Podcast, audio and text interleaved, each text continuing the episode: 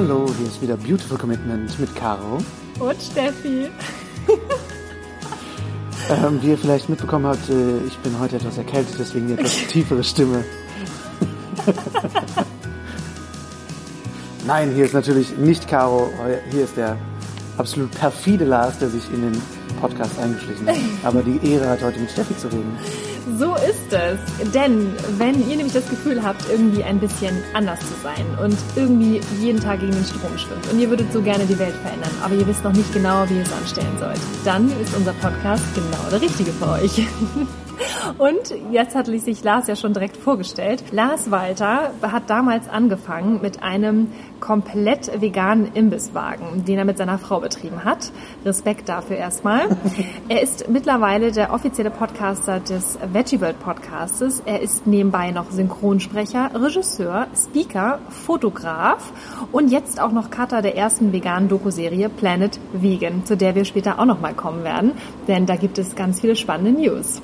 Und deswegen jetzt erstmal herzlich willkommen, Lars. Die Caro ist heute leider nicht dabei, genau. denn wir sitzen gerade in Berlin im, am Brandenburger Tor im schönen Adlon Hotel. Ja, wir sitzen hier sehr dekadent in einem marmornen Raum, der nur für uns gebaut wurde. Nur für uns. Ja, vielen Dank, dass ich dabei sein darf. Ich freue ja, mich sehr. Ich freue mich auch riesig, dass du da bist, Lars. Du warst ja heute auf der Veggie World ganz mhm. viel aktiv und vielleicht kannst du uns da ja auch noch mal gleich so ein bisschen mitnehmen, was du heute da alles wieder erlebt hast und wen du alles so gesprochen hast und was sich da sonst noch so alles Neues ergeben hat. Und ich würde aber zuvor noch mal unsere Zuhörerinnen und Zuhörer einmal mit zurücknehmen zu der Zeit der mit dem kleinen Lars. Also wann fing das eigentlich an? also, 1987. Ähm, ja, also ich bin 32 Jahre alt, ich bin 87er Jahrgang. Meine gesamte Familie besteht aus Vegetariern. Ich war ganz lange 25 Jahre der einzige Fleischesser. Äh, meine Mama ist eine klassische Biotante und die sagt auch immer, solange alles Bio ist, ist alles gut und so. Und ja, mir war das Thema vegan sehr lange sehr, sehr egal. Meine jetzt Frau, damals Freundin, war auch Vegetarierin seit ihrem siebten Lebensjahr schon und hat mich dann zumindest so weit gebracht, dass sie sagt, kauft ihr zumindest bitte nicht das Billo-Putenfleisch bei Aldi, weil ich habe immer richtig schön für 5 Euro ein Kilo Putenfleisch und so gekauft, immer das ganz gute Zeug. Und dann habe ich irgendwann nach wirklich Ewigkeiten zum wiederholten Mal ein Video gesehen, wo eine Kuh verfrachtet wurde auf ein Schiff, die dann nur wirklich so ganz erbärmlich an einem Bein hing. Und das war auch relativ kurz, nachdem ich gesehen habe, wie eine Ziege geschächtet wurde äh, und so und halt also bei vollem Bewusstsein ausgeblutet ist. Da habe ich gesagt, boah, ich kann das nicht mehr, ich esse kein Fleisch mehr. Aber ich wollte nicht, dass es wegkommt. Das heißt, ich habe die letzte Tiefkühlwässernpfanne noch aufgegessen ähm, und habe gesagt, okay, jetzt kein Fleisch mehr. Eine Woche später habe ich einen Vortrag gesehen von Dr. Richard Oppenlander. Das ist ein amerikanischer Zahnarzt, der sehr viele Vorträge hält zum Thema Konsum und was unser Konsum mit dem Einschlag auf die Umwelt zu tun hat. Also was haben wir für einen Effekt auf die Umwelt mit unserem Essen. Und das ist ein Zahnarzt? Das ist ein Zahnarzt eigentlich. Okay, ist ja auch spannend. Ja, total. Wie kommt, wie kommt er dazu? Macht er das einfach so nebenbei? Der oder? hat das angefangen nebenbei. Der ist seit 40 Jahren Veganer, mhm. hat einen Lebenshof und macht diese Vorträge. Ist vor wow. der UN gewesen. Der Typ ist der Knaller, hat mehrere Bücher geschrieben. Und der Vortrag hat mich so beeindruckt, dass ich gesagt habe, ich, ich habe mich immer für einen Umweltschützer gehalten, mhm. aber Pustekuchen wenn ich weiter, wenn ich wirklich ein Umweltschützer sein will, dann muss ich was anderes machen. Und gerade auch, yes, es ist interessant, weil die ethische Ebene hat mich quasi zum Vegetarier gemacht und die Umweltebene eine Woche später dann zum Veganer. Wobei, wenn ich sage eine Woche später, es hat ein Jahr gedauert, bis wir ungefähr gesagt haben, jetzt sind wir wahrscheinlich vegan. Mhm. aber du weißt ja genauso gut wie ich, das ist ein Fass ohne Boden, wenn man einmal anfängt und dann weiß, ah, okay, Zahnbürsten sind teilweise nicht vegan und all so ein Kram und ja, aber das hat ungefähr ein Jahr gedauert. Und ja, so kam das letztendlich, dass, dass ich vegan geworden bin. Okay. Das ist jetzt knapp sieben Jahre her. Okay, sieben Jahre her. Und wie ist denn das jetzt, wenn wir jetzt nochmal einen Schritt zurückgehen, mhm. ähm, als du noch ganz klein warst, gab es da dann mal Berührungen irgendwie mit dem Thema Tierhaltung, Haustiere, Fleisch essen? War das mal ein Thema bei euch? Aber man wird ja sehr stark auch durch das Elternhaus geprägt. Ne? Sagtest du, eine ganze Familie war vegetarisch unterwegs. Mhm. Hat das nichts mit dir gemacht, frage ich jetzt mal so? Ähm, mein großes Problem, also zum einen, ist, es wurde mir nie so richtig aufs Butterbrot geschmiert, mhm. was ich schade finde, weil äh, mein Bruder hat mich geärgert, wenn ich Thunfischpizza bestellt habe, mhm. dann hat er gesagt, oh, Flipper. So. Und das hat mich immer geärgert. Aber meine Mutter hat immer extra für mich gekocht, obwohl sie Vegetarierin war. Die hat extra für mich Fleisch gekocht. Und es war immer so extra mein Ding und ich habe immer die Extrawurst gekriegt und das war dann für mich normal. Und es wurde dann schon irgendwie mal so gesagt, aber ich habe es jetzt gar nicht mehr in Erinnerung, ob jemals sich wirklich jemand hingesetzt hat mit mir und gesagt hat, pass auf, so funktioniert das. Wir waren auf einem Bauernhof, ich habe Kälbchen gesehen, lalala, aber eigentlich so richtig nicht. Und dazu kam noch bei mir, ich habe ganz wenig gemocht. Ich mochte ganz viele Gemüsesorten nicht, ich mochte keinen Blumenkohl, ich habe Käse gehasst und all sowas. Das hat es, glaube ich, schwieriger gemacht. Und ich kann mir vorstellen, dass meine Mutter dann irgendwann gesagt hat, soll der Junge mal für sich selber rausfinden, keine Ahnung. Okay. Und wie alt warst du da? Was war deine jüngste Erinnerung da? Was meinst du mit, mit Tieren überhaupt? Oder? Nee, also als diese, diese Diskussion, also beziehungsweise dieses Hin und Her. Keine Ahnung. Und ich finde es schon sehr interessant, wenn, das, wenn die komplette Familie vegetarisch ist, mhm. dass du dann quasi die einzige fleischessende Ausnahme warst. Mhm Total. Wobei man ja eigentlich ja immer auch von zu Hause, das wird gegessen, was auf den Tisch kommt. Das ist ja, ja. eher oftmals andersrum, ja. sozusagen, dass, dass ähm, sich die Eltern vielleicht im Nachhinein dagegen entscheiden und dann Angst haben, das dem Kind mhm. antun zu wollen, sozusagen. Aber in dem Fall ist es ja noch eine relativ besondere Situation. Ne? Total kurios. Habe ich auch noch mhm. nie so in dieser Konstellation erlebt. Mhm.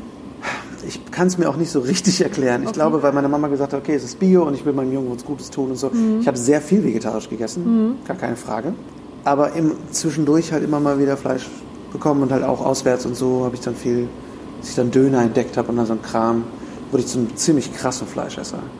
Und da ich halt auch immer sehr, sehr viel gegessen habe, das wurde nie so richtig reflektiert. Also es, es, ich bin sicher, sie haben mit mir darüber geredet, aber ich weiß es nicht mehr. Also es kann nicht so einschneidend gewesen mhm. sein. Und ich war dazu, glaube ich, auch einfach zu egoistisch, ganz ehrlich gesagt. Es war mir einfach egal. Irgendwann habe ich dann gesagt, oh, irgendwie, ich esse jetzt mehr Tiere, die mir egal sind, also weniger irgendwie Kühe, wobei es auch Bullshit, weil ich habe trotzdem Steak gegessen. Aber dann habe ich gesagt, ich esse jetzt mehr Hühner, aber Hühner sind mir irgendwie egal. Auch Bullshit. Also, ne, es ist mhm. letztendlich alles irgendwie totale Rechtfertigung gewesen, aber ich habe mich einfach erstaunlich wenig mit dem ganzen Thema damit auseinandergesetzt, wenn man bedenkt, dass meine Familie das mehr getan hat. Das Spannende ist, ich bin jetzt der einzige Veganer. Mhm. Und meine Familie sind immer noch alle vegetarisch.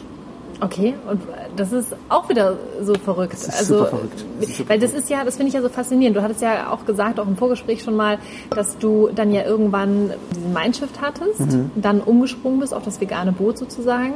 Und dann ist es ja nicht nur so, also vom, vom Fleischesser zum Veganer, sondern du bist ja auch dann direkt aktiv geworden. Also du hast, hättest ja auch einfach sagen können, ich ernähre mich jetzt vegan und dann alles gut sondern du hast ja, wie, wie, woher kam die Motivation, jetzt auf die Bühne zu gehen, was ich, einen Job zu kündigen, alles mhm. hinzuschmeißen und zu sagen, ich äh, schneide jetzt bei so einem Filmprojekt mit oder ich äh, schnapp mir jetzt einen Imbisswagen mhm. oder ich, ich fotografiere jetzt nur noch Veganer oder irgendwie so. Ich meine, das ist ja, da ist ja eine krasse Motivation dahinter. Ja, das kam aber erst mit der Zeit. Also wir sind, ich sag mal, 2013 haben wir irgendwann gesagt, okay, jetzt sind wir vegan. Und 2015 haben wir den Imbisswagen eröffnet. Also es hat schon ein Weilchen gedauert, mhm. bis wir wirklich gesagt haben, wir wollen aktiv werden, weil natürlich war bei uns genau dieselbe Phase, wie das bei vielen war. Dann will man erstmal die ganze Welt anschreien und sagen, warum seid ihr nicht alle Veganer? Oh Gott, warum konnte ich das, warum habe ich das vorher nicht gesehen? Dann, dann haben wir angefangen, weil wir halt auch Filme, Filmprojekte gedreht haben, ähm, dass dann halt plötzlich das Catering vegan war und so. Und da haben wir die ersten Diskussionen gehabt. Und dann sind wir, dann hatte ich auch ein Filmprojekt gedreht. Ich hatte einen, einen Kinderfilm, einen Kinderfilm mitgespielt in einer Kinoproduktion die dann auch drei Monate ging, wo ich dann auch so einer der einzigen Veganer war, aber wo, das, wo ich dann auch viele Gespräche auch hatte mit Leuten, wo das dann das erste Mal normaler für mich war, dass ich der Veganer war mhm. und mit Leuten häufig ins Gespräch kam. Das war das erste Mal, dass ich so wirklich so Outreach hatte sozusagen. Das war 2013 und 2000, Ende 2013, Anfang 2014 sind wir dann nach Xanten gezogen an die holländische Grenze, mhm. ganz aufs Land. Und da gab es einfach nichts. Also stimmt nicht ganz, es gab ein sehr merkwürdiges vegetarisches Restaurant, wo man auch vegan bekommen hat. Aber sonst gab es halt nichts. Und irgendwie dachten wir immer mehr so, ah, irgendwie müsste das geben. Meine Frau Nicole wollte immer mm, auch immer mehr, irgendwie wollte schon immer einen Kaffee haben, la la la. Und eines Tages haben wir gesagt, wir wollen unbedingt mal nach Krefeld einen veganen Döner essen gehen. Das hatten wir schon seit Monaten vor, hat nie geklappt. Und dann an dem einen Abend hat es endlich geklappt. Wir fahren dahin, haben uns den veganen Döner geholt, haben uns mit den Leuten unterhalten, die waren super nett. Und wir haben gesagt, boah, ja, wir würden so gerne auch sowas machen. Und die so, ja, wir verkaufen gerade unseren Imbisswagen. Wow, okay. Ähm, und den haben wir noch nicht inseriert, nichts. Wir haben vor drei Tagen entschieden, dass wir das machen wollen. Und dann standen wir da mit unserem Döner in der Hand und hinter uns kam ein Ziehharmonika-Spieler vorbei, der hat Que Sera, Sera gespielt. Whatever will be, will be. So. Okay. Und ich dachte, okay, das ist ein Ding des Schicksals. Wir haben das große Glück gehabt, privat einen Kredit aufzunehmen, über 20.000 Euro.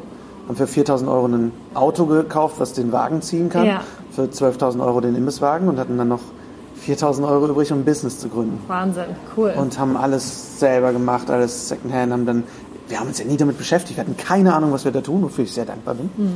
Aber haben so den möglichst halbwegs gesunden Menschenverstand benutzt und gesagt, okay, was wollen wir denn, was, was wollen wir verkaufen, wir wollen handfest, wir wollen irgendwie nah an die Leute dran, wir wollen, dass es Streetfood ist, wir wollen es auf den Markt stellen und sowas. Damit haben wir auch angefangen, wirklich auf dem Wochenmarkt. Sind in Xanten auf dem Wochenmarkt, haben gesagt, wir öffnen hier bald, cool, wer seid ihr denn so, ihr anderen Wochenmarkthändler? Und die haben alle gesagt, pff, verzieht euch, vegan wird hier nicht zünden, ihr, ihr werdet hier gar nichts machen. Und wir haben dann, auch keine Ahnung, wenn man dann anfängt nachzurechnen, wie, wie ist denn das eigentlich, wenn ich eine Gyros-Tasche verkaufen will? Wie viel kostet denn da, wie viel Gyros mache ich denn rein in so eine Tasche? Wie viel kostet 50 Gramm Gyros eigentlich im Einkauf und in der Verarbeitung, la la la, diese ganzen Sachen ausrechnen, das mussten wir lernen. Und ich bin, hatte eine 5 Minus in Mathe, also hey, das war eine große, große Leistung für mich. Und also das heißt, man braucht kein BWL-Studium und man braucht auch keine äh, Es hilft mit Sicherheit. um, um sowas einfach mal zu machen. Ja, also ich glaube, es hilft, wenn man nicht alleine ist und es hilft, wenn man verschiedene Geister hinzuzieht, verschiedene Leute, die dir verschiedene Meinungen geben und Hilfe. Wir hatten eine riesen Hilfestellung von den Leuten, die uns den Wagen verkauft haben. sind mittlerweile sehr gute Freunde von uns, by the way. Und die haben uns einfach eine, eine Info-Flatrate gegeben. Mach das nicht, mach das, fang damit an. Das hat uns sehr geholfen und ansonsten einfach selber ausdenken, selber probieren. Wir haben ein Testessen gemacht mit, mit Freunden, haben ein Logo designen lassen, wo wir gesagt haben, gefällt euch das? Das war nicht so gut, obwohl wir es von einem Designer machen lassen. Habe ich das selber designt, zu Hause in Photoshop irgendwie. Und dann kam halt der Name, der Wunderwagen, weil wir wollten keinen keinen Vegan drin haben und so. Und haben wir uns am 3. Januar 2015 bei Kälte und Regen auf den Xantener Markt gestellt in Nirgendwo. Und es, war, es waren sechs Läden da, sechs Stände, es war alles leer. Und vor unserem Laden standen 250 Leute. Wahnsinn. So, und es war Schlange. Und das war ein krasses Erlebnis. Wir haben auch alles an Freunden zusammengetrommelt. Wir haben Tombola gemacht und allen Pipapo, so ein großes Ding draus gemacht. Und dann, dann lief das so an. Es war eine harte Zeit. Wir haben sieben Tage die Woche gearbeitet für zwei Jahre quasi. Ich habe nebenbei versucht, noch irgendwie Sprecherjobs zu machen und so, aber wir waren dann im WDR in der aktuellen Stunde und so ein Kram und äh, kamen in die Zeitung und so und dann kamen, dann waren da ganz viele spannende Begegnungen, weil Leute haben uns teilweise Monate umkreist, bis die dann mal zu uns gekommen sind und gesagt haben, ja, ich habe sie mir jetzt schon seit Monaten aus der Ferne angeguckt, ähm, ich wollte das jetzt mal probieren. Sie hatten richtig Angst davor, die Leute Dieses auf dem Land. Vegan. Dieses Veganische, so. Und wir haben unglaublich viele Leute damit erreicht, ganz viele Gespräche geführt. Wir waren auf Festivals, wir haben auch Scheiße erlebt. Also wir hatten unser erstes Event, was wir gemacht haben, war so ein Markt in Viersen auf dem Land, wo neben uns der Pferdefleischladen ausverkauft war und wir haben, wir haben 1000 Essen vorbereitet, weil wir ganz naiv waren und wir haben gesagt, da sind 100.000 Leute, 1% sind statistisch Veganer, also bereiten wir 1000 Essen vor. 1000 Essen vorbereitet oder 750 haben wir nur geschafft, haben 30 verkauft. Und Nicole ist irgendwann hinter den Wagen, hat geheult und wir waren super im Eimer und haben daraus einfach, wir haben viel gelernt, wir sind viel auf die Nase gefallen, wirklich auf die Nase gefallen. Aber nie so schlimm, dass wir ein Problem hatten. Haben ganz wenig Geld verdient, aber es war auf der anderen Seite super erfüllend, weil wir das erste Mal wirklich dann was gemacht haben, was uns komplett ethisch erfüllt hat. Es war auch viel blöd. Wir haben viele blöde Unterhaltungen gehabt, viele gute Unterhaltungen. Wir haben Leute vegan gekriegt. Wir haben Leute, die gesagt, die gesagt haben, wenn ihr jeden Tag hier stehen würdet, wäre ich sofort vegan. Wir haben Rezepte verteilt. Das war krass. Und wir haben viel gelernt. Ich habe kochen gelernt, quasi. Ich habe gelernt, für viele Leute zu kochen. Und das war geil. Wir waren keine geborenen Gastronomen und wir waren keine geborenen Geschäftsleute. Wir haben viel zu günstig unsere Sachen verkauft. Wir wollten, wir haben ständig Leute umsonst probieren lassen, weil wir wollten, dass sie es probieren. Und haben so, glaube ich, mehr Leute vegan gekriegt, als wir es sonst gekriegt hätten, aber haben auch deutlich weniger Geld verdient. Und irgendwann habe ich ein Angebot gekriegt, dass ich Regie führen kann in Köln für Computerspiele. Und da war, da habe ich quasi am Tag so viel verdient, wie wir zusammen an vier Tagen Arbeit verdient haben. Und da haben wir gesagt, ja, das macht keinen Sinn. So. Hat sehr lange gedauert, die Diskussion, sollen wir es wirklich aufgeben oder sollen wir es zwischendurch machen, auch machen und so, haben uns hier und da nochmal hingestellt. Aber es war immer so viel Arbeit, weil das, man stellt sich das so vor, du kochst ein bisschen und dann hast du ganz viel Spaß, das zu verkaufen und redest mit den Leuten und ist alles total sozial und dann bist du fertig. Aber eigentlich ist das tolle Verkaufen und mit Leuten reden 10% der Arbeit. Der Rest sind Buchhaltung, Einkaufen, Kochen, Spülen, Ja. Putzen, Aufräumen, Tragen. Oh, und das bei jedem Wetter, zu jeder Uhrzeit, an jedem Tag. Und das war krass, das war einfach sehr hardcore. Und dann haben wir irgendwann entschieden, den zu verkaufen, haben den auch an, eine, an ein veganes Unternehmen weiterverkauft. Wir hatten auch das Angebot, zu, zu einem Franchise zu machen und alles und so, aber wir wollten halt authentisch bleiben. Ja, und darüber haben wir sehr viel gelernt, sehr viel, sehr viel Netzwerk kennengelernt. Und ja, das war ein super Schritt. Das war eine super Etappe. Und wir haben unglaublich viel gelernt, aber wir haben auch gewusst, das machen wir nicht für ewig. Ihr habt dann aber ja nicht aufgegeben, sondern es war eine bewusste Entscheidung mhm. zu sagen, okay, dieses Kapitel ja. ist jetzt erstmal durch. Wir ja. haben viel gelernt, gutes Fazit gezogen.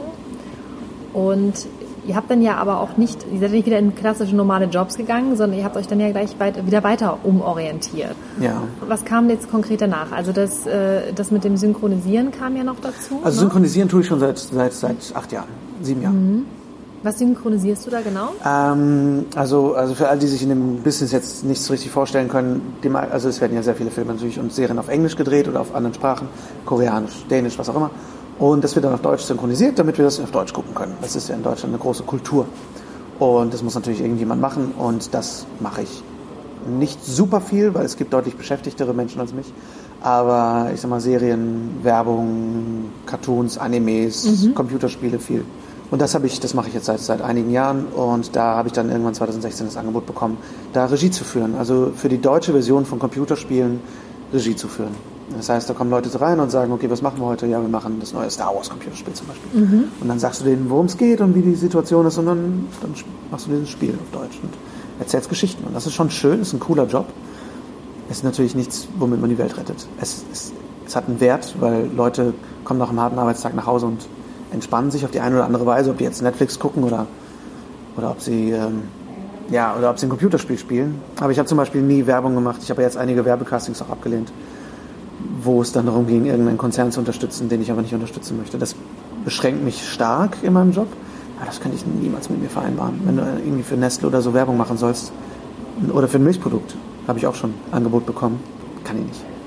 Jetzt hast du ja aber durch das professionelle Sprechen und Synchronisieren ja aber trotzdem die Möglichkeit genutzt, dich da so weit fit zu machen, dass du jetzt ja zum Beispiel auch das Veggie World Podcast machst. Genau, ja. Ich meine, das ist, das macht ja auch nicht jeder. Also das ist ja schon eine Ehre, das dass du das übernommen hast. Ja, das war schon, schon sehr cool. Die Veggie World hat nach einem Podcaster gesucht bei Facebook hat einfach eine Ausschreibung gemacht und auch da kann ich mal wieder, wie bei so vielen Sachen in meinem Leben, meiner Frau Nicole danken, weil die jetzt gesehen und hat gesagt, mach das doch. Und ich so, ja, ich weiß nicht, ich bin nicht der Richtige. Und dann habe ich mich aber einfach mal gemeldet und in dem Jahr habe ich das, habe ich das viel gemacht. Habe ich einfach, weil das auch, weil wir da schon so wussten, wie locker die Vegan-Szene ist, dass ich einfach gesagt hey, ich habe Bock, lass uns das machen. Und da die auch gesucht haben, habe ich gesagt, ja, ich bin Sprecher, lass uns das machen. Das hat dann letztendlich noch ein halbes Jahr gedauert, bis da wirklich die Konzeption soweit durch war und alles und Technik stand und das, wie wir es machen wollen und welche Themen und so, bis es dann gestartet ist. Und dann im Juni 2017 lief dann die erste Folge. Genau. Was war in der ersten Folge los? Die erste Folge habe ich mich einfach vorgestellt und habe gesagt, das könnt ihr ungefähr erwarten. Die zweite Folge war dann, warum eigentlich vegan? Ah. Und die dritte Folge war dann schon der Kaugummi hinterm Schuh, der Mann, den man nicht los wird, mhm. der Schatten mhm. aller Nächte. Nico Rittenau, mit dem ich dann Ach, gleich, die erste Folge, genau, die dritte Folge Interview. war direkt erste, ah, erste cool. Interview Nico. Ähm, und das war auch geil. Also da habe ich mhm. Nico, ich meine, wir sind jetzt auch befreundet und das war geil, weil das direkt eine sehr große, zum einen kannte ich ihn vorher gar nicht, mhm. wusste nicht, wer er ist. Und dachte, ich war die ganze Zeit, ja, interview mal den Nico Rittenau. Interview. Und ich so, ja, weiß nicht. Der wer Rittenau. Ist, wer ist denn das? Der, der, hat's drauf. Ja, ja, ich so, ach, ich weiß nicht, keine Ahnung. Aber mit dem gequatscht und es war natürlich mega spannend, haben mir ja. sehr viel die Augen geöffnet, auch ernährungstechnisch. Und das hat den Podcast auch sehr geprägt dann, in welche Richtung wir auch gehen wollen, dass wir einfach diese umfassende Informationsstelle sein wollen für Veganen. Dann haben wir viel Infofolgen gemacht, weniger als ich gerne hätte, weil Infofolgen einfach unglaublich viel Recherche abverlangen. Mhm. Ähm, aber haben jetzt zum Thema, ich sag mal, alle Basics. Warum kein Fleisch eigentlich? Was steckt hinter der Milchindustrie? Was steckt hinter der Fischindustrie? Hinter der Lederindustrie? Dass Leder eben kein Abfallprodukt ist, sondern ja. dafür, dass da eine extra Industrie für herrscht. Gerade ganz viel in Indien und Pakistan. Wo man denkt, ja, aber Kühe sind doch heilig in Indien. Ja, ja, deswegen treiben sie sie auch rüber nach Pakistan und schlachten sie da. Ähm, solche Sachen, Wolle, Seide, Honig, so Themen, die, die vielleicht nicht so weit bekannt sind. Warum mhm. ist das eigentlich so? Wo wir vielleicht selbst sagen als Veganer, ich finde das blöd, ich unterstütze das nicht mehr, aber warum eigentlich genau? Was genau steckt da für eine Industrie mhm. hinter? Da haben wir Infofolgen zu gemacht, habe ich super viel zu gelernt. Themen, die überhaupt nicht so auf dem Schirm sind, wie äh, Stutenfarmen, wo äh, Enzyme aus, aus Stutenblut gewonnen werden, um Schweine besser trächtig zu machen, wo in, in Südamerika ganze Stutenfarmen gehalten werden. Mhm. Riesiges Ding. aber eben auch super viele Interviews mit, mit, mit Köchinnen, Köchen, Autoren, ähm, Ernährungswissenschaftlerinnen und Wissenschaftlern, Sportlern. Beautiful Commitment. Yay. Äh, ja, Aktivisten und äh, ja wirklich, mir geht es darum, dass mein höchstes Ziel im Podcast ist, zum einen den Leuten nicht die Zeit zu verschwenden. Mhm. Ich möchte, dass sie wirklich was lernen äh, und gleichzeitig das Gefühl zu haben, dass sie mit mir etwas lernen. Das heißt, ich möchte diese Personen kennenlernen. Mir geht es nicht darum, eine Fragenliste zu machen. Und ohne Scheiß, ich mache mittlerweile keine Fragenlisten mehr. Ich bereite nicht eine einzige Frage vor, weil ich zum einen ein bisschen Routine jetzt drin habe nach 86 Folgen, zum anderen, weil ich das echte Gespräch suche. Ich möchte Sachen fragen, die mich interessieren. Ich möchte wissen, wer ist diese Person und ein bisschen von Höchsken auf Stöcksken kommen können. und das hat auch sehr den Podcast geprägt, wirklich, dass ich das Gefühl habe, okay, ich lerne diese Leute mhm. kennen. Es haben sich einige Freundschaften daraus entwickelt auch. Und ehrlich zu sein. Nicht das Gefühl zu haben, dass hier ist ein Podcast, der einfach Produkte verkaufen soll oder das neueste Buch von dem und dem nur vorstellen soll, sondern ich will, dass es einen Menschen mir vorstellt. Und das hat den Podcast dann letztendlich sehr geprägt. So, Super cool. Ja. ja. Ja, also definitiv. Also wer noch nicht reingehört hat, unbedingt mal äh, sich den Podcast downloaden und, und reinhören. Das ist wirklich super spannend. Auch sehr, sehr liebevoll. Also man, man hört es raus, dass, es, dass du da wirklich ganz viel Herzblut reinsteckst ja. und es macht wirklich unglaublich viel Spaß dazu zu hören. Ja, der Podcast ist definitiv eines meiner zentralen Lebenspunkte ja. geworden. Einer meiner Hauptjobs mittlerweile auch. Ja. Ähm, ich bin jetzt auch auf fast jeder Veggie World in Deutschland dabei und, und mache auch den Podcast immer live auf der Bühne mittlerweile und das ist einfach, ja, und ich habe auch, das ist halt auch das Ding, warum macht man diesen Podcast? Ne? Äh, das werdet ihr ja auch haben. Sobald du die ersten E-Mails kriegst, dass jemand sagt, ich bin durch deinen Podcast vegan geworden, ja. kriege ich Gänsehaut, wenn ich darüber ja. rede. Ja. Weil es so, ich habe letztens mit jemandem geredet, der hat, der hat in seinem Urlaub hat er 60 Folgen Podcast durchgehört, am Stück, fast, ich hoffe, er hat geschlafen. Und dann sind die vegan geworden. Und mhm. findet sich, fühlt sich super, 10 Kilo abgenommen und einfach großartig. Und ich dachte, oh mein Gott, ich, als ich das gesagt habe, musste ich ihn umarmen. Ja, und das war einfach fantastisch. Und, äh, und, und wenn, ich hatte einen, einen ehemaligen Jäger, der hat aufgehört zu jagen und hat, hat mir hat gesagt, ist jetzt zum Radsportler geworden. Mhm. Äh, und, und das ist einfach das Ding. Ich habe Leute, die schreiben mir aus Neuseeland, die schreiben mir aus Australien. Wir haben 22 Downloads aus Ruanda. Wir haben in Alaska. Wir haben wirklich auf der ganzen Welt Downloads. Und wenn Leute dir das einfach schreiben und sagen, wie sehr dir das geholfen, denen das geholfen hat, oder auch Fragen haben oder sagen, das und das fand ich übrigens nicht so gut. Geil, ja, sag mir das. Ich möchte, dass wir eine Community sind, weil ich möchte, ich habe auch Leute, die sagen, oh, bist du der Lars vom World Podcast? Ich habe so die ersten Fan-Momente, was auf der einen Seite natürlich sich ganz toll anfühlt, aber auf der anderen Seite sage ich mir, nee Leute, ich bin genau wie ihr, ich bin nicht besser als ihr. Nur weil ich jetzt vielleicht eine Reichweite habe oder in Anführungsstrichen anfange berühmt zu werden, was ganz am Anfang steht, ähm, naja, dich kennt man ja schon. Man ne? kennt mich jetzt schon, ja. Du wärst ja. ja sonst nicht in einem Beautiful Commitment Podcast. In der Tat, da kommen nur die erlesensten Gäste rein. ähm, ja, das stimmt. Es wird mehr und ich freue mich auch sehr darüber. Ich möchte auch ganz hoch hinaus damit. Aber nicht, weil es um mich geht, sondern weil es darum geht, wen wir erreichen wollen ja. und, und was für ein Netzwerk wir knüpfen können, wie wir uns miteinander verbinden können. Und ich habe auch, äh, auch schon Hörer im Podcast dann irgendwann geholt und so, weil ja, weil, weil, es, weil wir alle spannend sind. Ich habe letztens einen, einen Ernährungswissenschaftler kennengelernt, den habe ich in Wiesbaden auf dem Weg nach Hause getroffen. Der hat mich erkannt auf dem Gleis im, am Bahnhof, hat mich angequatscht und meinte, hey, ich habe jeden Podcast schon gehört, voll geil. Ich bin ich studiere Ernährungswissenschaften, wenn du mal Hilfe brauchst. Und dann hatten wir, habe ich eine, eine Hörerfrage. Wie ist das eigentlich mit Nussallergie? Ich möchte, wir wollen uns vegan ernähren, aber wir haben Nussallergie. Wie machen wir das? Habe ich ihn angeschrieben, pass auf, ich brauche deine Hilfe. Und dann hat ein Podcasthörer dem anderen Podcasthörer geholfen und der, der Podcast war nur der Kanal. Super. Und das ist eine Community, die zusammenhält. Und das Super war, gut. boah, das war der Hammer. Ja, das ist toll. Und dafür mache ich den Podcast. Ja. So, und ja, den Effekt, den das, den das haben konnte, und wir haben jetzt über 200.000 Downloads, die haben wir jetzt Anfang des Jahres geknackt. Das ist geil. Herzlichen Glückwunsch danke. dafür. Ja, ich hoffe, gut. dass das noch. Richtig gute Arbeit. Danke. Ja. Ja, ich bin sehr stolz drauf, muss ich sagen. Ja, kannst du auch. Das ist echt wichtig. Also ich äh, kann sonst auch mal ganz kurz eine klitzekleine Anekdote äh, erzählen. Und zwar ist jetzt auch ein Arbeitskollege von mir frisch vegan geworden. Ich hey. weiß gar nicht, ob er sich überhaupt traut, das so zu sagen. Und ich nenne jetzt auch nicht seinen Namen, aber wenn er es hört, er wird es hören, wird er sich hoffentlich auch darüber freuen. Aber ich, es ist auch so krass, weil ähm, das halt auch so jemand war, der das so komplett von sich abgeschoben hat und mhm. jetzt vor kurzem noch auf der ganz anderen Seite stand und er, ne, dieses typische Eiweißproblem, man mhm. kennt das ja, ne, ja. Mangelerscheinung und so und ich mit einer gemeinsamen Freundin da wirklich nochmal nachhaltig dran geblieben ist und er dann auch über den Podcast sich in aller Ruhe und zwar in seinen eigenen Dosen mhm. und das ist ja auch das Schöne, es ist ja passiv, ne? also Voll. Das heißt, du sitzt da, hörst es dir an, bist nicht in der Position, dich rechtfertigen zu müssen, kannst Ja. dich ein bisschen berieseln lassen. Wenn du meinst, es reicht mir für heute, machst du aus. Ja. Ja. Und du kannst dann halt einfach weitermachen, wenn, du, wenn dir wieder nach ist. Und ähm, habe jetzt auch heute von ihm die Nachricht bekommen, und dass er sich bedankt hat für diesen tollen Podcast. Und wir sind jetzt erst bei Folge 8 oder irgendwie 9 oder sowas. Und ähm, das, ist, das ist wirklich großartig. Also alleine dafür hat es sich schon gelohnt. Und ähm, da bin ich halt auch ja mega dankbar überhaupt, dass wir diese Möglichkeit haben, über dieses neue Medium so viele Menschen zu erreichen. Und da seid ihr natürlich auch mit eurem Podcast da ganz große Vorreiter, definitiv. Ja, äh, Und auch Vorbild. Wobei ich weiß, das ist schön. Ich weiß nicht, ob wir Vorreiter sind, wir, glaube ich, weil wir sind jetzt bei weitem nicht der erste vegane Podcast. Aber der so. größte. Einer der größten auf jeden Ja. Mhm. Fall. Der Bewegt-Podcast ist auch riesengroß. Die sind auch super. Die machen halt mehr Lauf und, und mehr Sport bezogen. Mhm. Und ich möchte noch mehr alle Leute erreichen. Mhm. Ich habe den Bewegt-Podcast auch viel gehört und habe mich sogar eine Zeit lang zum Laufen gekriegt.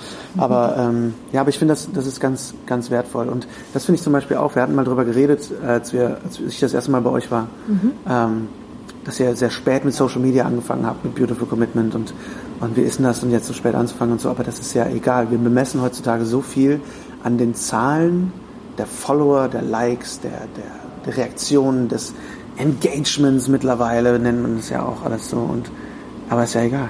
Ist ja egal, wenn wir eine Person erreichen. Ja. Wir wissen nicht, was diese Person wieder erreicht.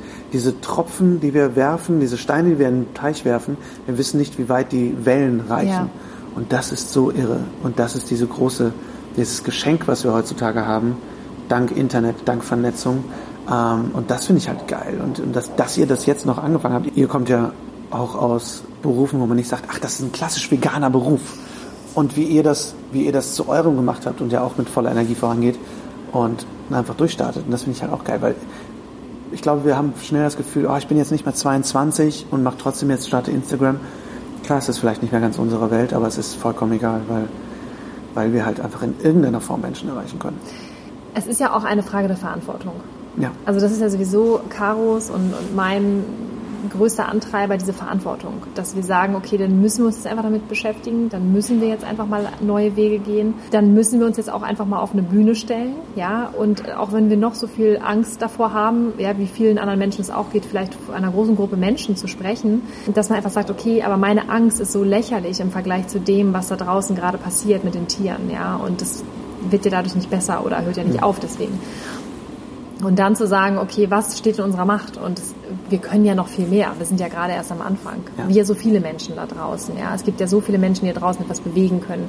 Und äh, so viele Menschen nutzen nicht mal ansatzweise ihr Potenzial aus. Und das ist ja auch etwas, was wir ja auch bei unserem letzten Vortrag mit eingebracht haben. Jeder kann etwas ganz besonders gut. Du hast zum Beispiel sehr viele Talente und es ist großartig, wie du die auf verschiedene Weisen einbringen kannst. Aber es gibt halt verschiedene Menschen mit verschiedenen tollen, ja, Mit einem anderen Fokus einfach, ne? Die, die einfach sagen, ich kann besonders gut kochen oder ich kann besonders Ich glaube, viele Leute erkennen ihr Potenzial nicht, weil sie sagen, ja, aber ich kann doch nicht so gut jetzt sprechen oder ich kann mich nie auf eine Bühne stellen oder ich bin jetzt nicht derjenige, der Straßenaktivismus macht, aber nehmen wir unsere gemeinsame Freundin Karin, Karin. äh, die unglaublich, unglaublich gut kochen kann Ja. und die das mit vollem Elan macht und Absolut. die so viel damit bewegt. Ja. Oder ähm, meine Frau ist eine Riesenorganisatorin, die aber auch aus ihrer Komfortzone raustritt und mehr öffentlicher redet. Die war früher eine ganz stille Maus. Aber das ist halt das Ding. Ich bin ein introvertierter Mensch. Ich selbst bin ein schüchterner, introvertierter Mensch.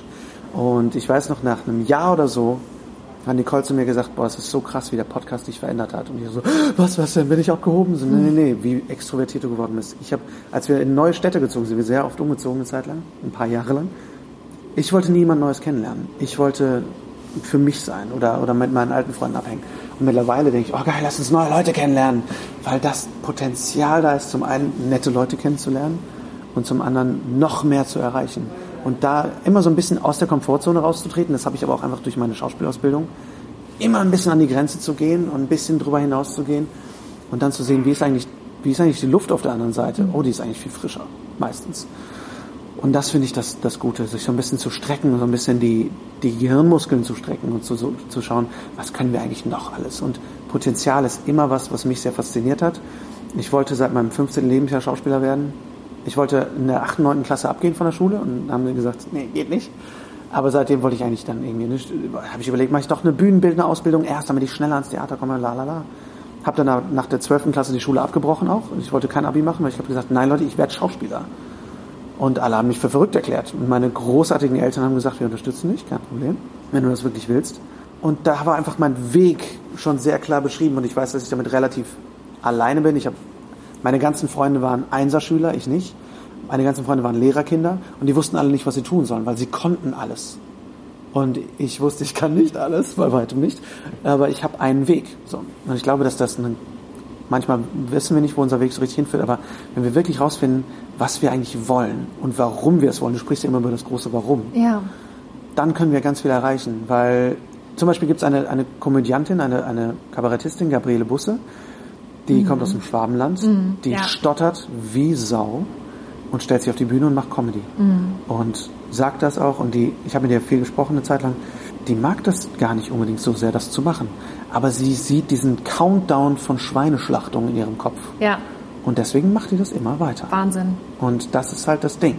Und das ist auch was, was, als ich das mit ihr gesprochen habe, diesen, diesen, diesen Countdown, diese Schlachtzahlen, die haben dann auch irgendwann mir sowas ausgelöst, wo ich dachte, ich muss das auch machen. Ja. Habe ich eine Zeit lang auch Kabarett gemacht, auch Comedy gemacht, habe dann auch, habe auch gutes Feedback bekommen und hat auch Spaß gemacht. Auf der anderen Seite sind die Leute nach zu mir gekommen und haben gesagt, das ist ja ganz lustig oder das ist ja lustig oder auch irgendwie ein bisschen zum Nachdenken. Aber dann dachte ich, ja, aber ich will die Leute noch mehr mit Infos versorgen. Und dann habe ich letztendlich meinen Vortrag entwickelt, Everyday Heroes, wie wir Super. alle jeden Tag die Welt retten können. Habe den, Anfang, hab den letzten Sommer zusammen mit meiner Frau entwickelt, recherchiert. Ich bin kein Wissenschaftler, da sind Fehler drin. Ich wurde gerade letztens von einem netten Zuschauer des Vortrags korrigiert, was einige meiner Zahlen angeht. Aber wir haben dann einfach recherchiert, weil ich wollte so einen Vortrag machen wie den, der mich damals umgepolt hat. Äh, und habe den auch sehr daran angelehnt. Und habe den dann angefangen zu machen. Und danach kamen Leute auf mich zu und haben gesagt, okay, pass auf, meine Frau ist Veganerin, ich bin nicht vegan gewesen, jahrelang. Ich habe deinen Vortrag gesehen und bin jetzt vegan. So, so, das ist krass. Oder, oder eben auch Veganer, die sagen, ich wusste das noch nie. Oder was können wir denn noch machen außer vegan? Weil vegan ist nicht das Einzige, was wir machen können. Wir können noch so viel mehr machen. Lebensmittelverschwendung ist ein Riesenthema, was mich mitgenommen hat. Foodsharing, Plastikmüll natürlich, ähm, Mobilität. Was können wir alles an Kleinigkeiten noch machen? Aber eben auch ganz, ganz viel vegan. Warum eigentlich umwelttechnisch vegan? Warum? Es geht ja um mehr als Klimagase. Es geht um Landnutzung, es geht um Wassernutzung, es geht darum, wie viel Lebensmittel bekommen wir überhaupt für das Wasser, was wir benutzen. Wenn man bedenkt, dass wir für tau- 8000 Liter Wasser entweder 480 Gramm tierische Lebensmittel bekommen oder über 25 Kilogramm pflanzliche Lebensmittel. Wenn man bedenkt, dass wir über 800 Millionen Menschen haben, die auf der Welt hungern und, und sterben an Hunger und, und über 800 Millionen, die kein ordentliches, sauberes Trinkwasser haben und, und über 2 Milliarden, die keine sauberen Toiletten haben und wir denen das wegnehmen, weil wir Fleisch essen, so, dann ist einfach ganz klar, warum man das machen möchte. Weil, weil was mich auch immer mehr antreibt, je mehr ich mich mit dem Thema Veganismus beschäftige, ist, wie ganzheitlich das ist. Es haut mich um, dass es diesen einen roten Knopf gibt, den wir nur drücken müssen, damit wir all diese Probleme bekämpfen können. Das ist ja das Irre. Es ist nicht, dass du sagst, ja, okay, Tierethik schön und gut, aber wir müssen uns erstmal um die Menschen kümmern. Nee, nee, nee. Wir kümmern uns ja auch um die Menschen. Äh, wenn man in, an die F- Fischerei denkt, so viele Sklavenschiffe, gerade in Asien, ganz viel Sklavenarbeit. Natürlich auch im Kakao, natürlich auch im Kaffee, natürlich auch im Bananenbusiness, viel Sklavenarbeit. Wie gesagt, es hört nicht bei Veganismus auf. Aber so viel Sklavenarbeit. Die, ihr habt es in einer großartigen Folge mit dem Peter, mit dem Schlachter, wie unfassbar scheiße die Leute in der Schlachterei, im Schlachtereibusiness zugange sind. Wir haben einen Bekannten, der geht viel auf Mahnwachen und der spricht Polnisch und deswegen hat er einen besseren Draht zu vielen der, der Lkw-Fahrer, der, der Schlachter, der Fleischer, der, der, der Leute, die auf den Schlachthöfen arbeiten, weil die halt dann untereinander Polen sind, so für sich. Und die sagen dem auch, die, die haben eine Flatrate Bier. Die haben immer freie Bierkästen da. Immer Freibier. Moment, jetzt muss ich nochmal, die sind während der Arbeit alkoholisiert. Ja, ja. Also die kriegen da immer Bier, damit die irgendwie damit klarkommen. Das heißt, die, also das, Ich mit Sicherheit nicht alle, ne? Ich will nicht sagen, die sind alle immer besoffen während der Arbeit, aber es wird ihnen sehr leicht gemacht, während Sich ihrer zu Arbeit zu betrinken, um, um Ja. irgendwie zu betäuben. Und das ist auch das, worauf ich mehr und mehr komme, woher ich von meiner eigenen Wutphase runterkommen musste und sagen, das, das, was sind das alles für Monster, die das machen? Nee, das sind ganz normale Menschen, die unter furchtbaren Bedingungen arbeiten müssen, um ihre Familien zu ernähren, die das nicht anders kennen und die auch keine andere Lösung sehen. Genau wie Milchbauern, die 20 Cent pro Liter Milch bekommen, wobei sie mindestens 40 bräuchten, fragen, sich fragen, was da eigentlich falsch ist, nur wegen der Mil Milliarden an Milchsubventionen überhaupt überleben können und sich fragen, was, was sollen wir denn tun? So. Und die Konsumenten, die haben dann vermeintlich die weiße Weste an, wenn sie in den Supermarkt gehen. Ne? Genau. Weil wir jetzt sagen, ja, Hauptsache es wird schön geschlachtet. Während wir denken, war ja auf dem Biohof, also wurde es auch mit Wattebäuschen in den Tod gestreichelt. Was ja Bullshit ist, weil die alle letztendlich zur selben Schlachterei kommen. Aber das mit der, also äh, mit, den, mit der Bierflatrate finde ich jetzt echt krass. Also das ist ja eine Sache, also dass ja systematisch da wirklich die, die Mitarbeiter also quasi betäubt werden, damit sie das irgendwie durchstehen. Und dann ist ja auch die Frage, ähm, wenn es dann halt wieder um Präzision geht, ja, bei einem, ich nenne es jetzt mal das Wort, was ich absolut furchtbar finde in diesem Zusammenhang, aber dieses sogenannte humane Schlachten. Die Frage ist, wie hoch ist da die Fehlerquote? Weil es gibt ja, Ja. diese hohen Fehlerquoten. Ja. Es gibt ja auch noch Dunkelziffern, die nicht genannt werden. Ähm, aber da frage ich mich, wenn man jetzt mal so einen besoffenen Arbeiter hat, ich übertreibe jetzt mal, ähm, wie präzise und wie human kann der dieses Tier dann noch töten, wenn der sowieso schon unter Stress steht. Und da, allein davon abgesehen, ich meine, du, du hast ja, machst ja deine großartige Arbeit für Animal Equality und, und iAnimal und sowas, wenn man sich einmal iAnimal anguckt und oder Hope for All, auch wenn ich den Film insgesamt ein bisschen für etwas Überinszenierung kritisiere, da sieht man ja auch, da sieht man auch eine Schlachtszene, wo der Bolzenschuss die ganze Zeit daneben geht. Und das Kälbchen zuckt und zuckt und zuckt und der Bolzenschuss geht nochmal daneben und nochmal daneben. Und du denkst, alter Schwede, das kann doch nicht wahr sein. Aber das ist halt die Regel. Das ist die Regel. Und welcher Arbeiter kann mir erzählen, dass er das gerne macht? Niemand. Und das sind keine schlechten Menschen.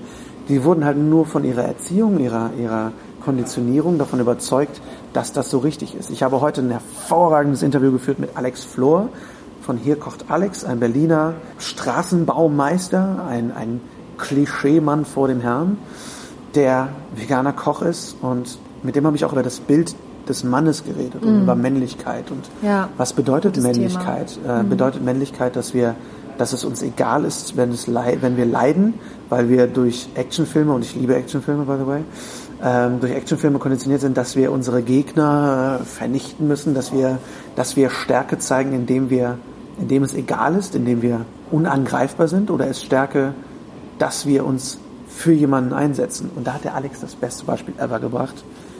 Stellen wir uns unsere Kindheitshelden vor. Lass es TKKG sein, lass es Winnetou sein, die drei Fragezeichen, Spider-Man, Batman, Superman, Wonder Woman, Captain Marvel, egal wer.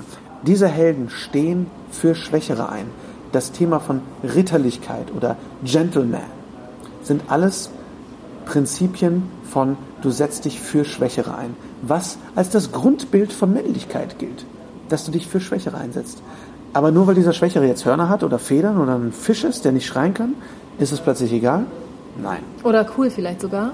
Es ist, ja, es ist so cool, sich dafür einzusetzen. Und ich kenne nichts, was sexier ist als Mitgefühl und Anteilnahme, Engagement, Ja. Leidenschaft. Das ist auch sexy, das ist gut, das ist stark. Und ich kenne kaum jemanden, der so leuchtet wie Leute, die in diesem Bereich aktiv sind, egal wo die sind. Und egal, wie man das Gefühl hat, dass sie aussehen oder wie alt sie sind oder wie jung sie sind, wie groß, wie klein, wie schweigsam, wie laut, da strahlt was. So. Und das ist, das ist männlich. Ja. Absolut. Ich kann dir da nur zustimmen. Ich sehe das ganz genauso. Ich finde es mega attraktiv, wenn Menschen sich für gewisse Dinge einsetzen, gerade für Schwächere, also auch für sich für Gerechtigkeit einsetzen, sich Ja. positionieren und das auch kundtun. Und das ist auch gerade wichtig, denke ich mal. Wir haben ja immer wieder das Problem, dann so Männer untereinander äh, oder auch dann Arbeitskollegen. Ja, da muss man halt immer gucken, äh, nicht, dass ich hier noch irgendwie den Respekt verliere oder dass, dass mich irgendjemand, äh, dass mir jemand meine Autorität aberkennt. Das ist Bullshit. Ja, genau das Gegenteil ist der, ist der Fall. Und gerade wenn Männer dazu stehen, vegan zu werden und, und sich da wirklich für einsetzen, ich finde auch absolut, dass das mehr werden muss und das wird es auch. Es, da gibt es ja auch einen ganz klaren Trend jetzt und ich finde es großartig, das so begrüßen zu dürfen. Ich erlebe das bei mir in meiner Firma auch. Es werden immer mehr und es ist fantastisch, ja, Ja. absolut. Und ja. eben, das ist, ich meine, man weiß mittlerweile, es ist fitnesstechnisch super gut. Du musst kein Lauch sein, du musst nicht fett sein. Du darfst es aber. Ähm, auch da, ne, was, überhaupt das Bild von Männlichkeit. Ich versuche auch mehr und mehr das Thema Geschlechterrollen in den Podcast zu bringen. Äh, auch, ne, ich meine, das ganze Gender-Thema. Also scheiß da was drauf. So, also ist doch egal, ob's selbst ist doch egal, wenn es nicht als männlich gilt, weil Hauptsache du bist ein guter Mensch. So, weil Hauptsache wir sind ein guter Mensch. Weil äh, ich meine, ich will jetzt aus Zeitgründen nicht das ganze Thema auch mit Transgender und sowas aufmachen, ähm, wo ich auch noch am Anfang stehe, aber wo ich auch auch in der Vegan-Szene so viele Menschen sehe, die, die transgender sind, die äh, homosexuell sind, wo ich das Gefühl habe, ja, ihr checkt halt auch viel, was das bedeutet. Equality. Equality, ja, Ja. Equality. Einfach, einfach Gleichheit. So. Mhm. Und, und auch da ist doch egal, ob es männlich Selbst wenn- wenn die Kollegen sagen, es ist nicht männlich. Was, was bedeutet denn männlich? Ein dickes Auto zu haben? Nein, nein, nein. Ein dickes Auto zu haben, zu haben oder ein dickes Auto zu brauchen, Ja. bedeutet, dass du etwas ausgleichen musst, ganz ehrlich. Ja. Und äh, ich glaube, dass Längenvergleich eines der größten Probleme ist, was wir auf der Welt haben. Ohne Scheiß. Also da, ich glaube, dass das auch für Kriege verantwortlich ist, weil wir letztendlich sagen, nein, aber wir haben mehr Öl, nein, wir haben mehr Öl. So, also ne, lass, lass die doch das haben, wenn die das müssen. Aber ich glaube, wir müssen aufhören, uns zu sehr mit auch etwas anderem zu vergleichen und mehr unsere Stärke aus uns zu holen und zu sagen, es ist egal, was die Kollegen sagen und wenn die Witze machen, sollen sie Witze machen. Ich lebe gesünder, ich bin mit meinen Moralvorstellungen cool und das, das kann nicht jeder sagen, dass, dass er für sein Gewissen einstehen kann. Absolut, absolut. Ja, vielen Dank für diese klaren Worte. Auch, dass du als Mann quasi hier bei uns in meinem Ja. Podcast sprichst, das ist ja auch schön. Ich denke mal, du bist dann auch wirklich ein Vorbild für viele, die jetzt äh, da zuhören, also für die männlichen Zuhörer auch nochmal, wenn man das einfach mal so klar ausspricht, ne? Definitiv. Was mich nochmal interessieren würde und mit Sicherheit auch unsere Zuhörerinnen und Zuhörer, es gibt ja ein aktuell neues Projekt, um mal kurz umzuschwenken. Magst du uns da noch was von erzählen? Planet Vegan. Wir haben die Trailer mittlerweile alle gesehen und es ist ziemlich mystisch. Es kommt eine Welle auf uns zu und ich bin unglaublich gespannt, was da genau bei rumkommt. Du bist Cutter exklusiv und hast dafür jetzt auch äh, deinen Job geschmissen. Ist das richtig? Genau, also ich war letztendlich mir jetzt die letzten zehn Jahre äh, selbstständig, habe dann Ende letzten Jahres eine, eine kleine Teilzeitstelle angenommen äh, in dem Tonstudio, wo ich auch Regie geführt habe. Habe das aber jetzt direkt wieder gekündigt, weil ich dieses Projekt angenommen habe und mich auch letztendlich dafür beworben habe. Das Ganze heißt Planet Vegan, also Planet Vegan, ist eine fünfteilige, die erste Staffel fünfteilige Dokumentationsserie in jeweils Serienlänge, also 45 Minuten pro Folge, fünf Folgen, die sich mit dem Thema Vegan beschäftigen. Jede Folge mit einem anderen Thema. Zum Beispiel dem veganen Markt. Welche Firmen entwickeln sich eigentlich in, dem vegan, in der veganen Welt? Da wird Vegans vorkommen, da wird Beyond Meat vorkommen, da wird eine Firma namens Corcor vorkommen, die äh, Leder aus Kork herstellen in Portugal. Verschiedenes. Dann haben wir natürlich das Thema Gesundheit, natürlich das Thema Sport, das Thema Kulinarik, das Thema Aktivismus, das Thema Influencer und, und wie, wie, dies, wie sich das entwickelt. Also wirklich die bisher meiner Meinung nach tiefgründigste und umfassendste Dokumentation über Veganismus. Ich habe schon einige Leute gehört, die gesagt haben, ja, aber wir haben ja schon Dokumentationen über Veganismus. Ich so, ja, wir haben auch schon den einen oder anderen Actionfilm. Aber es gibt noch mehr davon. Und es gibt, kann nicht genug Dokumentationen über Veganismus geben. Und das ist ja eben was, wo man sagen kann, geh mal auf Netflix und guck das. So. Und das ist letztendlich auch das Ziel, dass wir auf Netflix oder ähnliche Plattformen Okay. kommen. Äh, Das soll wirklich weltweit als Fernsehserie oder Äquivalent zu sehen sein. Der Regisseur James Hoot ist Amerikaner aus Portland. Der hat Anfang letzten Jahres angefangen, das zu filmen. Der ist eigentlich Hochzeitsfotograf gewesen, ist vegan geworden, nachdem man einen, einen Kuhschädel gesehen hat irgendwo auf dem Markt in Südamerika und hat irgendwann meditiert und hat, ist aufgewacht, hat gesagt, ich muss eine vegane Serie machen. Ich Wow. muss das jetzt machen. Richtig Für cool. 10.000 Dollar Equipment gekauft, ist angefangen, durch die, um die Welt zu reisen, komplett selbstfinanziert am Anfang. Mega. Hat dann auch ein kleines Crowdfunding gemacht, ein bisschen Unterstützung bekommen, war in über zehn Ländern jetzt und ja, wir haben hunderte von Stunden an Material und ich habe Mitte letzten Jahres mit ihm das erste Mal gequatscht und habe gesagt, hey, schneidest du das eigentlich selber? Er so, nee, nee, ich habe keine Ahnung von Filmen machen. Und dann Hat hab er ich mich, gesagt? ja, ja. Wie, mal, ja, er sagte, er, das er hat denn? überhaupt kein Ego, Start der before you're ready. Einfach ja, machen, ne? Ja, Und absolut. Es findet sich immer eine Lösung, ne? Also Der hatte, der hatte ein bisschen Ahnung von Fotografie. Das heißt, er wusste ungefähr, wie man eine Kamera bedient. Der hat sich alles selbst beigebracht. Der hat es einfach gemacht. Und das mit dieser Hartnäckigkeit und diesem Einsatz. Der hat einfach alle möglichen Leute angeschrieben. Dr. Greger angeschrieben, alle möglichen. Und ist einfach dahin und hat die interviewt und hat, hat immer mehr gelernt. Die ersten Aufnahmen sind nicht so gut wie die letzten jetzt, aber immer mehr gelernt. Und ja, und dann habe ich einfach mehr über das Projekt gelernt. Ich habe ihn auch für den Podcast interviewt. Vier Folgen über drei Stunden mittlerweile äh, für den International Podcast, den wir eine Zeit lang gemacht haben. Und da habe ich gedacht, scheiße, ich muss das machen. Ich, ich muss dieses Projekt machen. Habe ihm ein Video geschickt, wo ich mich darauf beworben habe und habe gesagt, pass auf, ich habe noch nie in meinem Leben eine Dokumentation geschnitten. Ich habe Filme gemacht, aber ich habe das noch nie gemacht. Ich habe da keine Erfahrung drin. Und ich möchte das machen. Geil. Ich bin der Richtige dafür. Ich mache das so und so und wenn du mich kriegst, das war ein bisschen wie eine politische Kampagne, keine Ahnung. Zehn Minuten habe ich ihn zugequatscht und dann hat er mir gesagt, okay, wir versuchen es mal, ein bisschen hin und her verhandelt. Und dann war meine Feuerprobe, den Trailer zu schneiden, der jetzt am 10. März rausgekommen ist. Ja, dann kam er irgendwann, weil er in Österreich war, kurz nach Deutschland, bevor er nach Bali weitergezogen ist, weil er da auch in Schlachthäuser geht und so. Der filmt für The Safe Movement mittlerweile beruflich. Und ähm, haben vier Tage, jeden Tag 16 Stunden geschnitten und haben den Trailer rausgehauen. Und der ist jetzt draußen. Und jetzt gerade machen wir im Zuge dieses Trailers eine Crowdfunding-Kampagne, also ein, eine Kampagne, wo wir um geldliche Mittel werben, um die Postproduktion zu finanzieren. Das heißt, Denn, Untertitel. ähm, Schnitt, was ich tue, ich werde dafür bezahlt. Ähm, ich bin Vollzeit tätig ab April fürs nächste halbe Jahr Minimum. Ähm, ich kriege nicht viel, aber ich kriege genug, dass ich quasi uns ernähren kann. Und Untertitel, Musik, der Verkauf, alleine die, die Anwaltskosten, die man bezahlen muss, um die Verträge herzustellen, um das Ganze weltweit zu vermarkten und zu verkaufen, das kostet sehr viel Geld. Und wir hatten das große Glück, dass wir innerhalb der, unser, unser Initialziel waren 10.000 Dollar. Das haben wir nach einer Woche überschritten. Wahnsinn. Absoluter Wahnsinn. Wir hatten, wir haben gar nicht mal so viele Leute, die das unterstützt haben. Wir haben un, immer noch unter 100. Aber wir hatten drei Bäcker, die haben über 1000 Dollar gespendet. Einer hat 3000 gespendet. Und wir haben jetzt die nächsten Ziele. Wir haben das Ziel 20.000 Dollar, um uns einen zweiten Cutter leisten zu können, um das Ganze schneller und effizienter zu machen. Und wenn wir darüber hinauskommen, dann können wir vielleicht eine Tournee starten durch Kinos.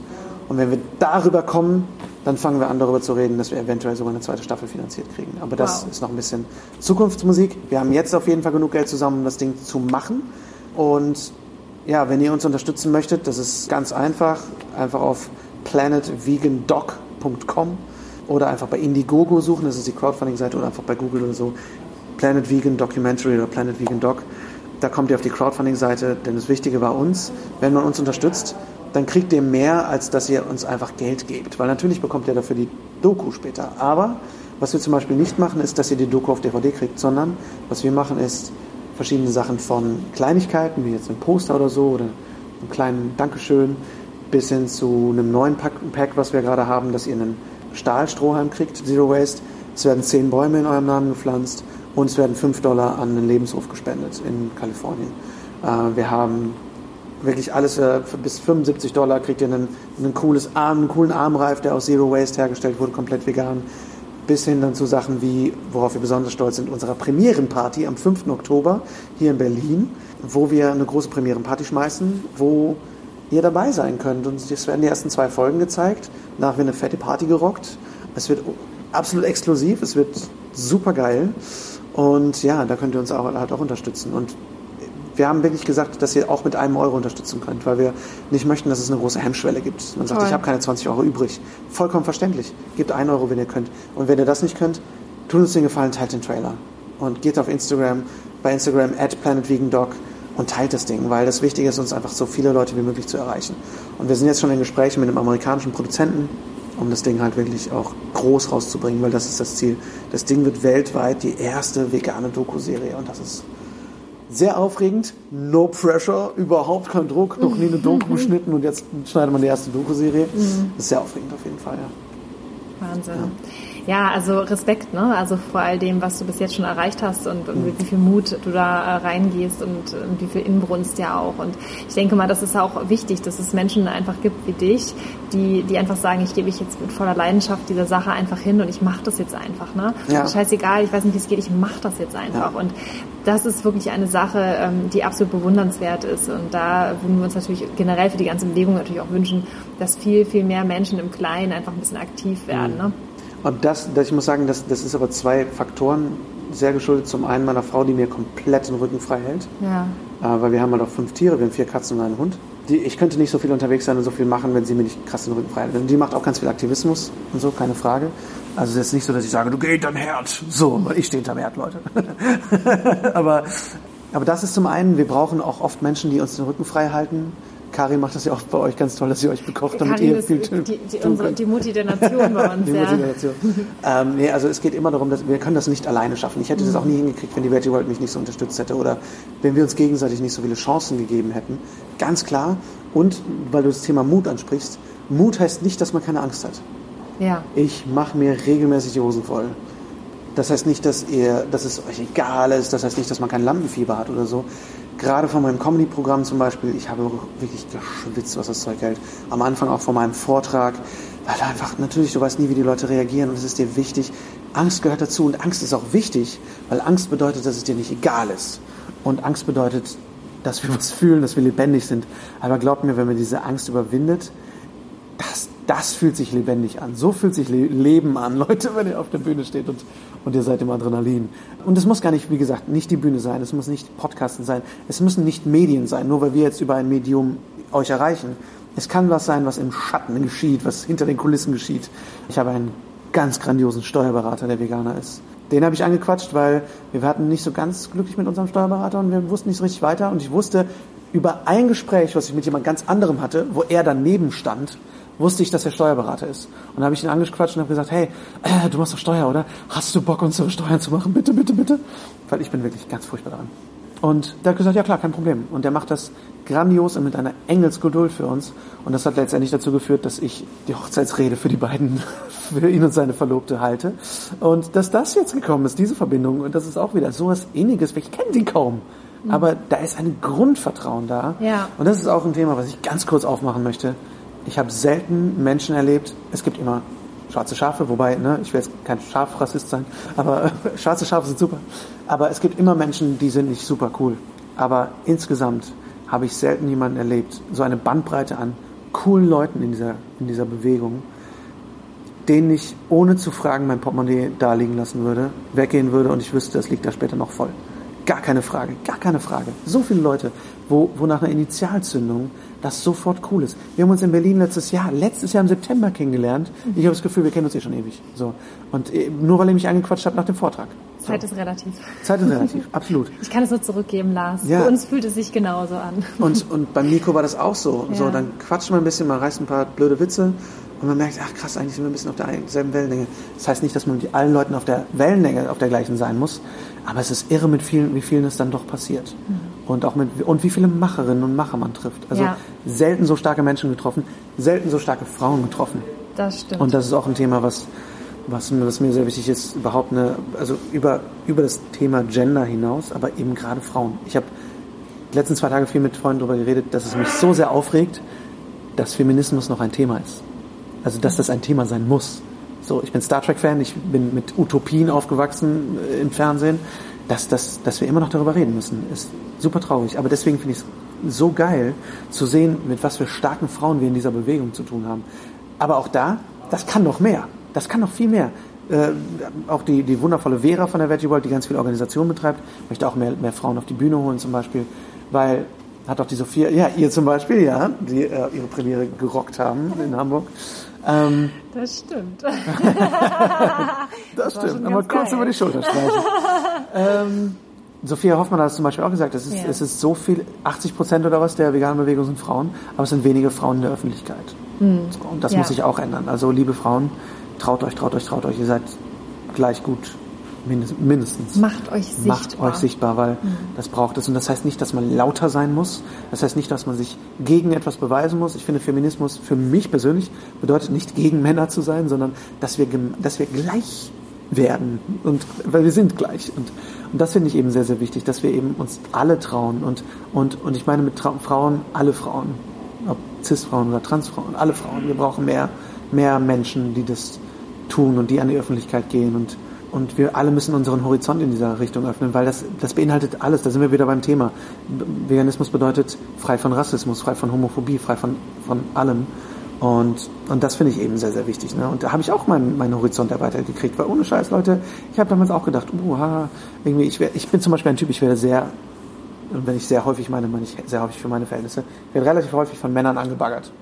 Also wenn ich angebaggert werde, dann meistens von Männern. Dann von Männern. Was ich mittlerweile Warum ist das so, unglaublich, Lars? ich, keine Ahnung, weil ich genug Fett habe, dass ich Knuddel, Knuddelbär bin, keine Ahnung. Aber mittlerweile finde ich das unglaublich schmeichelhaft. Und früher war ich so, ah, die Männer machen mich an, das finde ich doof. Bin auf dem Land aufgewachsen. Ist, ich habe sehr tolerante Eltern, mein Vater ist Buddhist, aber trotzdem hatte ich so, ein, so eine leichte Homophobie am Start, so als, als jugendlicher Junge, was man so hat. Bullshit. Tellerrand erweitern, meine Damen und Herren. Genauso wie ich äh, in Berlin letztes Jahr eine wunderschöne Frau getroffen habe, der ich meine Karte, Fotografiekarte in die Hand gedrückt habe, gesagt habe, wir müssen unbedingt Fotos machen. Und sie meinte mit einer tieferen Stimme, als ich sie habe, zu mir zurück, oh ja, voll gerne, danke. Und ich dachte, ah krass, das ist eine Transfrau. Aber war, das heißt aber und sie war wunderschön. Mhm. Und wie sehr wir einfach mal gegen unsere eigenen Wände mal wieder anrennen dürfen und zu sagen, ja, schau doch mal über den Tellerrand. Und das betrifft Veganismus, das betrifft alles letztendlich. Ja. Super. Das war ein wunderschönes Schlusswort. Wort zum Sonntag das in diesem wirklich, Fall sogar. Also ich lasse es jetzt so stehen. Ja, also ich danke dir für diese rudelnden Informationen, die noch so zu später Stunde aus dir rausgekommen Aber sind wir so müde. Wir hatten beide so einen langen Tag und ähm, aber es ist so wichtig, dass wir darüber sprechen und ich freue mich so unglaublich, dass du jetzt hier bei uns nochmal im Podcast so spontan warst. Es Ja, ist großartig und du wirst auf jeden Fall nochmal wiederkommen, weil es gibt noch so viele Themen, über die wir Oh, sprechen ja, müssen. Also spätestens dann, wenn Vegan Planet in die Kinos kommt, würde ich Ja, sagen. ja, ja. Und ähm, ja, also ihr Lieben zu Hause oder im Auto oder ähm, hoffentlich nicht bei der Arbeit oder wie auch immer. Selbst wenn, ist okay, ist okay. Lass es Genau. nicht den Chef sehen, aber ist okay. Also vielen, vielen Dank, dass ihr wieder dabei wart, dass ihr zugehört habt, bis zum Ende am Start gewesen seid. Sorry, Caro, dass wir dich verarscht haben. ein bisschen. Wir freuen uns auf jeden Fall, wenn ihr uns bei Instagram besucht oder bei Facebook. Ihr könnt uns auch gerne eine E-Mail schreiben und euch einfach mal euer Herz ausschütten oder mal uns eine Rückmeldung geben, was euch besonders gut gefallen hat, was euch nicht so gut gefallen hat, oder wenn ihr noch Ideen oder Wünsche habt. Sendet uns da einfach eine E-Mail an hi at beautifulcommitment.de und die Caro oder ich werden euch dann natürlich persönlich eine Antwort zurückschreiben. Ja, also, ich würde sagen, bis zum nächsten Mal und denkt immer dran, seid ihr die Veränderung, die ihr in der Welt sehen wollt. Lars, das letzte Wort für dich. Vielen Dank. Rockt die Bude, Leute. Traut euch, legt los.